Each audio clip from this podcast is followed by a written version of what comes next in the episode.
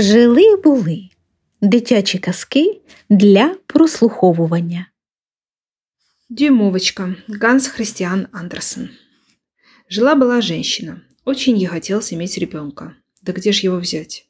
И вот она отправилась к, к одной старой колдуне и сказала ей, «Мне так хочется иметь ребеночка. Не скажешь ли ты мне, где его достать?» «Отчего же?» – сказала колдунья. «Вот тебе ячменное зерно. Это не просто зерно, не из тех, что крестьяне сеют в поле или бросают курам. Посади-ка его в цветочный горшок. Увидишь, что будет». «Спасибо», – сказала женщина и дала колдунье двенадцать скиллингов. Потом пошла домой, посадила ячменное зерно в цветочный горшок, и тут же из него вырос большой чудесный цветок. Очень похожий на тюльпан, но лепестки его были плотно сжаты, точно как у нераспустившегося бутона. «Какой славный цветок!» – сказала женщина и поцеловала красивые, красные с желтым прожилками лепестки. Что-то щелкнуло, и цветок распустился. Это оказался настоящий тюльпан. Но в самой чашечке на зеленом стульчике сидела крошечная девочка. Она была такая нежная, маленькая, всего с дюйм ростом. Вот ее и прозвали – дюймовочкой. Блестящая лакированная скорлупка грецкого ореха служила ей колыбелью. Голубые фиалки – матрасом, а лепесток розы – одеяльцем. В эту колыбельку ее укладывала на ночь, а днем укладывали на ночь, а днем она играла на столе. На стол женщина поставила тарелку с водой, а по краям тарелки положила венок из цветов. Длинные стебли цветов купались в воде. У самого же края плавал большой лепесток тюльпана. На нем дюймовочка могла переправляться с одной стороны тарелки на другую. Вместо весел у нее были два белых конских волоса. Все это было прелесть, как мило. Дюймовочка умела и петь. Такого нежного, красивого голоска никто еще не слыхивал. Раз ночью, когда она лежала в своей колыбельке, через разбитое оконное стекло вскочила большущая жаба, мокрая и безобразная. Она вспрыгнула на стол, где спала под розовым лепестком дюймовочка. «Вот и жена моему сынку», — сказала жаба, взяла ореховую скорлупку с девочкой и выпрыгнула через окно в сад. Там протекала большая широкая река. У самого берега было топко и вязко. Здесь-то в тине жила жаба с сыном. Ой, какой он был гадкий и противный. Точь в точь мамаша. Квак, квак, бра. Только и мог он сказать, когда увидал прелестную крошку в ореховой скорлупке. «Тише ты, а то она проснется да убежит от нас», — сказала старая жаба. «Высадим-ка ее посередине реки на широкой лист кувшинке. Это ведь целый остров для такой крошки. Оттуда она не сбежит, а мы пока приберемся там, внизу, вам ведь в нем жить да, да поживать придется. В реке росло множество кувшинок, и широкие зеленые листья плавали на поверхности воды. Самый большой лист был всего дальше от берега. К этому-то листу подплыла жаба и поставила туда ореховую скорлупку с девочкой. Бедная крошка проснулась рано утром, увидала, куда она попала, и горько заплакала. Со всех сторон была вода, и ей никак нельзя было перебраться на сушу а старая жаба сидела внизу в тине и убирала свое жилье тростником и желтыми кувшинками. Надо же было приукрасить все для молодой невестки. Потом она поплыла со своим безобразным сыном к листу, где сидела дюймовочка, чтобы взять прежде всего ее хорошенькую кроватку и поставить в спальне невесты. Старая жаба очень низко присела в воде перед девочкой и сказала, «Вот мой сынок, твой будущий муж. Вы славно заживете с ним у нас в тине. Куак, куак, бэ, только и мог сказать сынок. Они взяли хорошенькую кроватку и плыли с ней. А девочка осталась одна, одинешенька на зеленом листе. И горько-горько плакала. Ей вовсе не хотелось жить у гадкой жабы и выйти замуж за ее противного сына.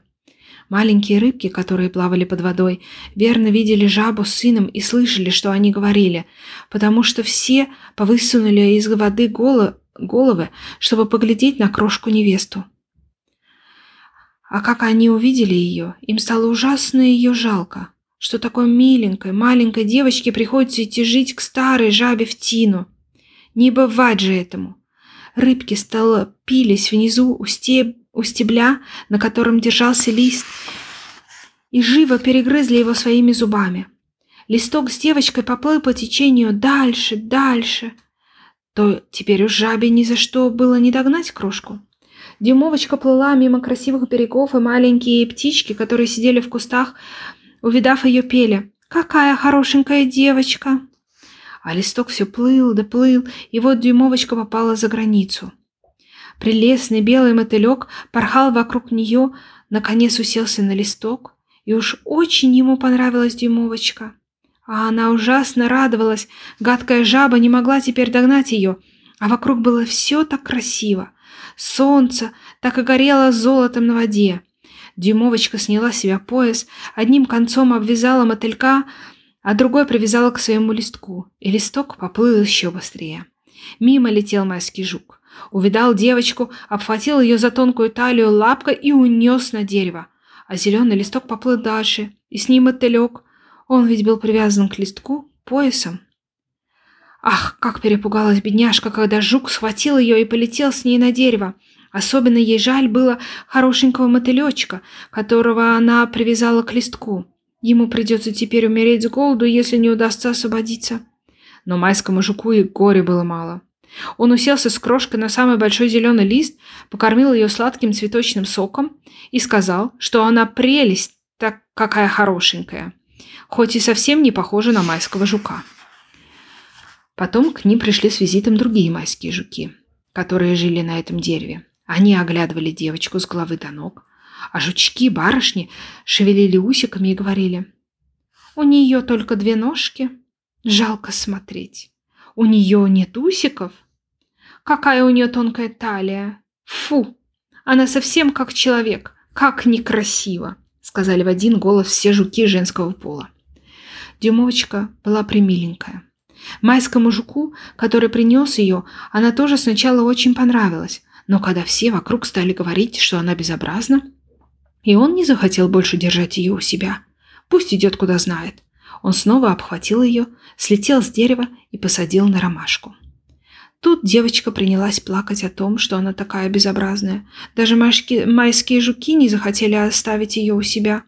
А на самом деле она была прелестнейшим созданием, нежная, ласковая, точно лепесток розы. Целое лето прожила дюймовочка одна одинешенька в лесу. Она сплела себе колыбельку и подвесила ее под большой лопушиный лист. Там дождик не мог достать ее. Ела крошка сладкую цветочную пыльцу, а пила росу, которая каждое утро находила на листочках. Так миновало лето и осень. Но вот лето пошло к зиме. Длинной, холодной зиме. Пивуньи птички разлетелись, Кусты и цветы увяли, большой лопушиный лист, под которым жила дюймовочка, пожелтел. Весь засох. Муса в трубочку. Сама крошка погибала от холода. Платьице ее разорвалось, и она была такая маленькая, нежная. Замерзай, да и все тут. Пошел снег, и каждая снежинка была для нее тоже, что для нас целая лопата снега. Мы ведь большие, а она была всего с дюйм. Она завернулась было в сухой лист, но он совсем не грел, и бедняжка сама дрожала, как лист. Возле леса, куда она попала, лежало большое поле. Хлеб давно был убран, одни голые сухие стебельки торчали из мерзлой земли. Для Димовочки это был целый лес. Ух, как она дрожала от холода. И вот пришла бедняжка к дверям полевой мыши. Дверью служила маленькая дырочка, прикрытая сухими стебельками и былинками. Полевая мышь жила в тепле и довольстве. Все амбары были битком набиты хлебными зернами, кухни и кладовая ломились от припасов. Дюмовочка стала у порога, как нищенка, и попросила подать ей кусочек ячменного зерна. Она два дня ничего не ела. «Ах ты, бедняжка!» — сказала полевая мышь. Она была в сущности добрая старуха. «Ступай сюда, погрейся да поешь со мной». Девочке Девочка понравилась мыши, а мышь сказала, «Ты можешь жить у меня всю зиму, только убирай хорошенько мои комнаты, да рассказывай мне сказки, а я до них большая охотница». И Димовочка стала делать все, что приказывала ей мышь, и зажила отлично. «К нам скоро придет гость», — сказала полевая мышь однажды. «Мой сосед обычно навещает меня раз в неделю. Он живет еще куда лучше меня. У него огромные залы, а ходит он в чудесной бархатной шубке. Вот если бы тебе удалось выйти за него замуж, ты бы зажила на славу. Беда только, что он слеп и не может видеть тебя. Но ты расскажи ему самые лучшие сказки, какие только знаешь. Но девочка пропустила все это мимо ушей. Ей вовсе не хотелось выходить замуж за соседа, ведь это был крот. Он в самом деле хорошо скоро пришел в гости к полевой мыши. Правда, он носил черную бархатную шубку, был очень богатый и учен. По словам полевой мыши, помещения у него были раз в двадцать просторнее, чем у нее. Но он совсем не любил ни солнца, ни прекрасных цветов. И отзывался о них очень дурно. Он ведь никогда не видел их. Девочке пришлось петь, и она спела две песенки. «Майский жук, лети-лети» и «Бродит по лукам монах». Да так мило, что Крота прямо, Крот прямо-таки в нее влюбился. Но он не сказал ни слова. Он был такой степенный и солидный господин. Крот недавно прорыл под землей длинную галерею от своего жилья к дверям полевой мыши и позволил мыши и девочке гулять по этой галерее сколько угодно. Кот просил только не пугаться мертвой птицы, которая лежала там. Это была настоящая птица с перьями и с клювом. Она, должно быть, умерла недавно, в начале зимы, и была закрыта в землю как раз там, где Крот прорыл свою галерею. Крот взял в рот гнилушку, в темноте это ведь все равно, что свечка, и пошел вперед, освещая длинную темную галерею. Когда они дошли до места, где лежала мертвая птица, Крот проткнул своим широким носом в земляном потолке дырку, и в галерею пробился дневной свет. В самой середине галереи лежала мертвая ласточка. Хорошенькие крылья были крепко прижаты к телу, лапки и головка спрятаны в перышке. Бедная птичка, Верно умерла от холода. Девочке стало ужасно жаль ее. Она очень любила этих милых птичек, которые целое лето так чудесно пели ее, ей песенки. Но крот толкнул птичку своей короткой лапой и сказал. «Небось, не свистит больше. Вот горькая участь родиться пижучкой. Слава богу, что моим детям нечего бояться этого. Ведь птичка только и умеет, что чирикать. Поневоле замерзнешь зимой». «Да, да, правда ваша. Умные слова приятно слышать», — сказала полевая мышь. «Какой прок от этого чириканья? Что оно приносит птице? Холод и голод зимой. Много ничего, нечего сказать». Димовочка не вымолвила ни слова. Но когда крот с мышью повернулись к птице спиной, нагнулась к ней, раздвинула перышки и поцеловала ее прямо в закрытые глазки. «Может быть, та самая, что так чудесно распевала летом?» – подумала девочка. «Сколько радости доставила ты мне, милая, хорошая птичка!» Крот опять сглоткнул дырку в потолке и проводил дам обратно. Но девочке не спалось ночью. Она встала с постели, сплела из сухих былинок хороший, большой хороший ковер, снесла его в галерею и завернула в него мертвую птичку. Потом отыскала у полевой мыши пуху и обложила им ласточку, чтобы ей было потеплее лежать на холодной земле. «Прощай, моя миленькая птичка», — сказала Дюймовочка. «Прощай. Спасибо тебе за то, что ты так чудесно пела мне летом, когда все деревья были такие зеленые, а солнышко так славно грело». И она склонила голову на грудь птички, но вдруг испугалась. Изнутри что-то стучало. Это забилось сердечко птички. Она не умерла, а она только окоченела от холода. Теперь же согрелась и ожила. Осенью ласточки улетают в теплые края. А если какая-нибудь запоздает, то от холода она окоченеет, упадет замертво на землю и ее засыпет холодным снегом. Девочка вся задрожала от испуга. Птица ведь была в сравнении с крошкой просто великаном но все-таки собралась с духом, еще больше закутала ласточку, потом сбегала и принесла листок мяты, которым укрывалась вместо одеяла сама, и покрыла им головку птички. На следующую ночь Дюймовочка опять потихоньку пробралась к ласточке. Птичка совсем уже ожила, только была еще очень-очень слабая и еле-еле открыла глаза, чтобы посмотреть на девочку, которая стояла перед ней с кусочком гнилушки в руках. Другой, другого фонаря у нее не было. «Благодарю тебя, милая крошка», — сказала больная ласточка.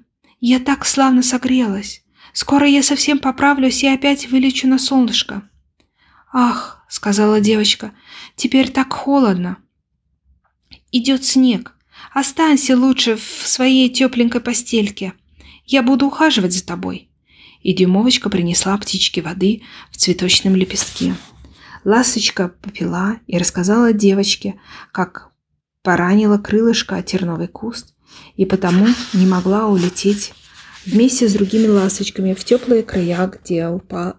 как упала на землю да, больше она уже ничего не помнила и как попала сюда, не знала. Всю зиму прожила тут ласточка, и дюймовочка ухаживала за ней. Ни крот, ни полевая мышь ничего не знали об этом. Они ведь совсем не любили птичек. Когда настала весна и пригрело солнце, ласточка распрощалась с девочкой, и дюймовочка открыла ей дыру, которую проделал крот. Солнце славно грело, и Ласточка спросила, не хочет ли девочка отправиться вместе с ней, пускай сядет к ней на спину, и они полетят в зеленый лес. Но Дюймовочка не захотела бросить полевую мышь. Она ведь знала, что старуха очень огорчится. «Нет, нельзя», — сказала девочка Ласточке. «Прощай, прощай, милая добрая крошка», — сказала Ласточка и вылетела на солнышко. Дюймовочка посмотрела ей вслед, и у нее даже слезы навернулись на глазах. Уж очень полюбилась ей бедная птичка. «Квить, квить, квить!» – прощебетала птичка и скрылась в зеленом лесу. Девочке было очень грустно. Ей совсем не позволяли выходить на солнышко, а хлебное поле, как все заросло высокими толстыми колосьями, что стало для бедной крошки дремучим лесом. «Летом тебе придется готовить себе приданное», — сказала ей полевая мышь. Оказалось, что скучный сосед в бархатной шубе посватался за девочку. «Надо, чтобы у тебя было всего вдоволь, а там выйдешь замуж за крота и подавно ни в чем нуждаться не будешь. И девочке пришлось прясть по целым дням. А старуха-мышь наняла четырех пауков для тканья, и они работали день и ночь. Каждый вечер Крот приходил к полевой мыши в гости, и все только болтал о том, что вот скоро, скоро лету будет конец, солнце перестанет так палить землю, а то она прямо как камень стала, и тогда они сыграют свадьбу. Но девочка была совсем не рада. Ей не нравился скучный крот. Каждое утро на восходе солнышка и каждый вечер на закате Дюймовочка выходила на порог мышиной норки. Иногда ветер раздвигал верхушки колосьев, и ей удавалось увидеть кусочек голубого неба. Как светло! Как хорошо там на воле, думала девочка и вспоминала о ласточке. Ей хотелось бы подвига... а, повидаться с птичкой, но ласточки нигде не было видно. Должно быть, она летала там, далеко-далеко в зеленом лесу. К осени Дюймовочка приготовила все свое приданное. «Через месяц твоя свадьба», — сказала девочке полевая мышь. Но крошка заплакала и сказала, что не хочет выходить замуж за скучного крота. «Пустяки», — сказала старуха-мышь, — «только не капризничай а то я укушу тебя. Видишь, какие у меня острые белые зубы? У тебя будет чудеснейший муж. У самой королевы нет такой бархатной шубки, как у него.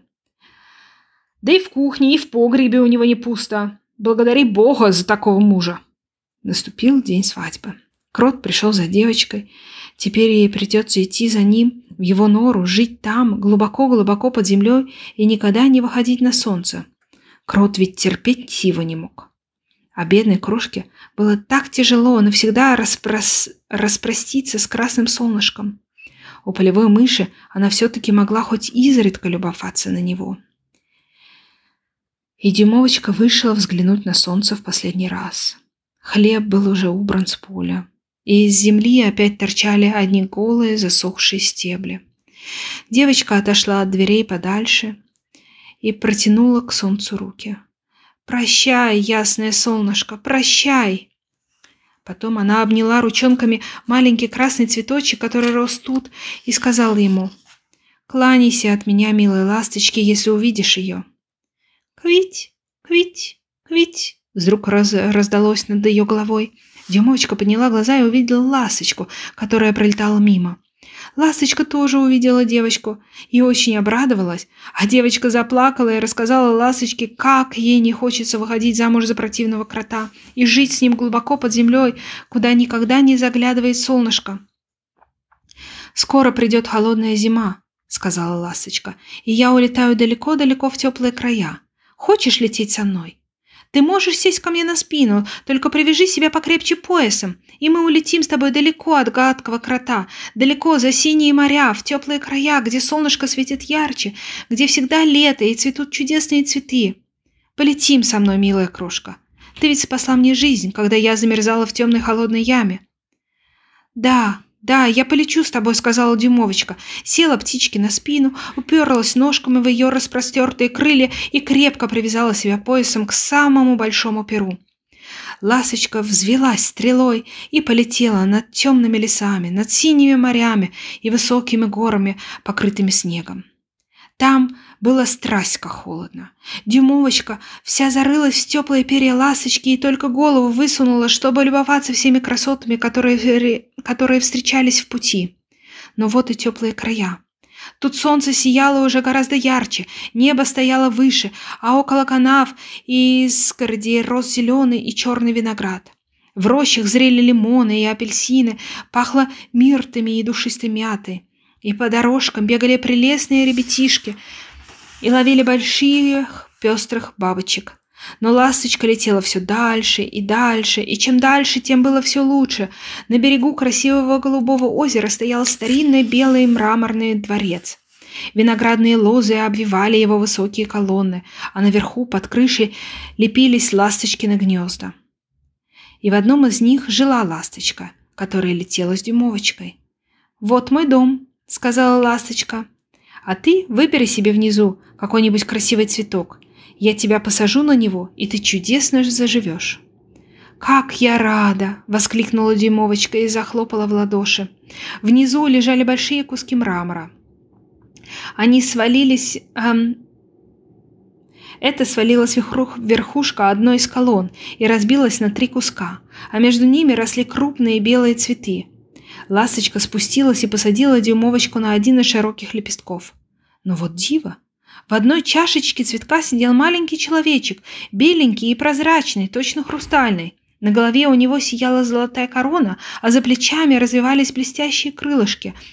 А сам он был не больше дюймовочки. Это был эльф. В каждом цветке живет эльф, мальчик или девочка. А тот, который сидел рядом с дюймовочкой, был сам король эльфов. «Ах, как он хорош!» — шепнула Димовочка ласточке. Маленький король совсем перепугался при виде ласточки. Он был такой крошечный, нежный, и она показалась ему просто чудовищем. Зато он очень обрадовался, увидав нашу крошку.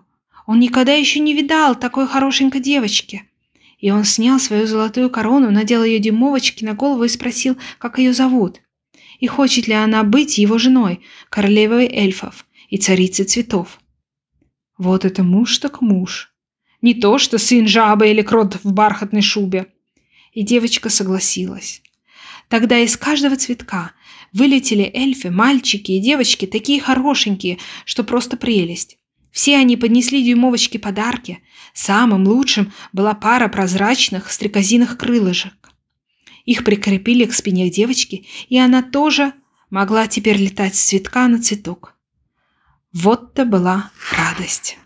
Конец.